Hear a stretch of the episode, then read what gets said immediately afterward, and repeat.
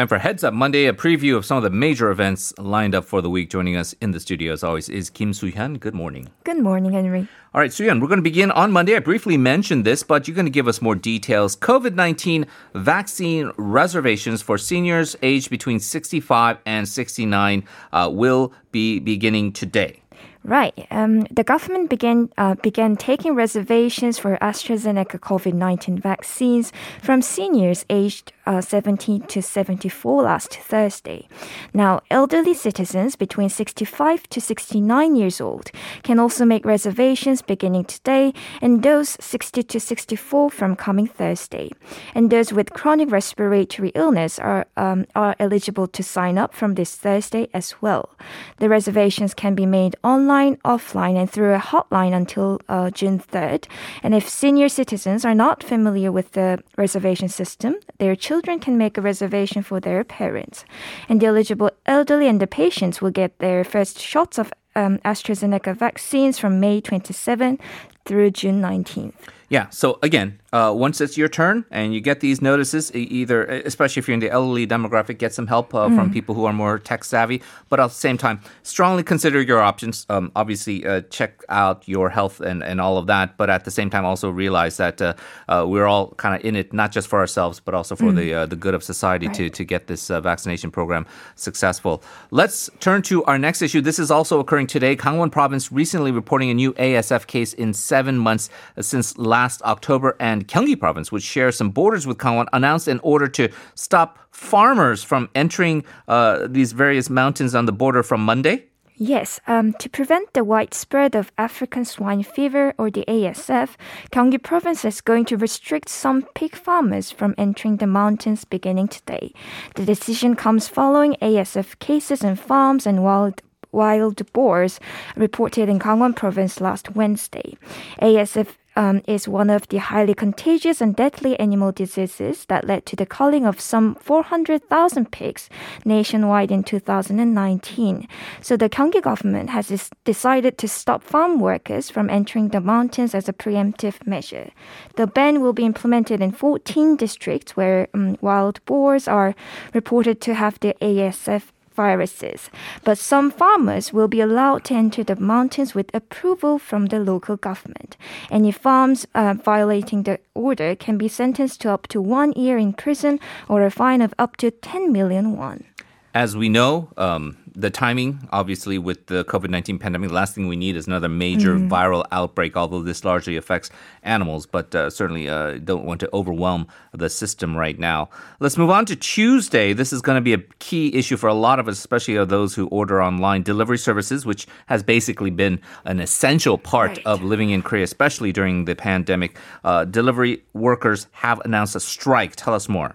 Right. So Delivery Workers Union has agreed to go on a strike over a ground parking ban at, at, at a mega apartment complex in Gangdong district in Seoul.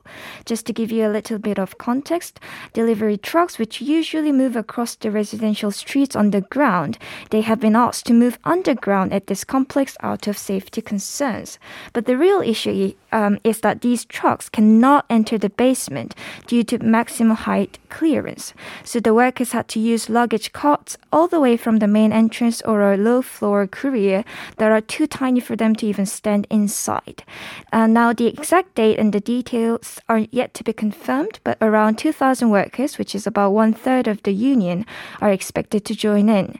And delivery of fresh food, which accounts for 10% of the total parcel volume, is likely to be most affected by the strike. Yeah, and so we've seen a lot of media coverage on this uh, issue, and mm-hmm. certainly for the apartment complex residents here, the one that you're talking about, they feel upset because they think that they're getting all this negative and being painted mm-hmm. as a bad guy. But you kind of wish there was some compassion both ways because yes, you should uh, address the safety of the children if if there are trucks mm-hmm. here, and if you keep the speed limits and strictly enforce that, there should be a way to accommodate everybody, especially because mm-hmm. we rely on these services, but we also know that the delivery workers have had some very very tough working conditions mm-hmm. uh, in the past year because of the excess demand. Their pay has not necessarily gone mm-hmm. up, and they're still having to sort all these packages, and then they have to now lug them across and this complex or be in that very cramped, low kind of uh, right. roof. Uh, mm.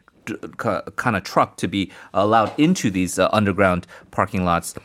Hopefully we can get an amicable solution for this. Let's turn to our next story here, Soo-hyun. President Moon Jae-in pledging to reinforce safety measures in school zones, and some of that are coming through starting on Tuesday. Yes, um, the government has announced a set of measures to better protect children in school zones. As per the new measures, the sp- speed limit in school zones is reduced to 30 kilometers per hour and 20 kilometers per hour in areas with no sidewalks. Vehicles that violate uh, parking and stopping rules in these um, school zones will be subject to an increased fine. If violation is made, passenger cars will be charged uh, with um, 120,000 won and the vans will face 130,000 won. There also is going to be a drop-off zone for children to get in and out of vehicles safely. This goes into effect from Tuesday. So just be aware if you're driving in school zones on Tuesday, you're going to have to lower your hmm. speeds. Final story here. Beginning on Thursday, if you leave a comment on Naver, your profile picture and ID will be open to the public. Tell us more. Yes, uh, Naver, one of the biggest web search portals in Korea, is going to display users' information on the comment section if they leave a comment starting Thursday.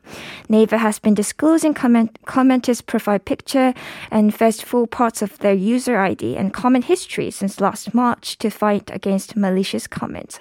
But this could be checked only if a person clicked on the commenter's ID.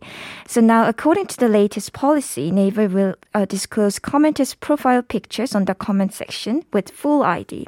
So people now can check users' information right away without having to move to another page.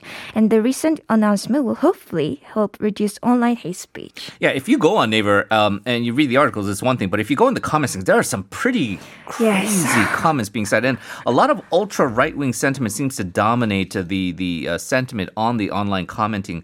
It does feel like Naver is preempting perhaps more pressure being put on them because there is now legislation in the National Assembly to uh, make them disclose their algorithms to see how they're actually doing the news, and so perhaps they're trying to kind of curry some favor uh, ahead of that. Is this enough? We'll have to see.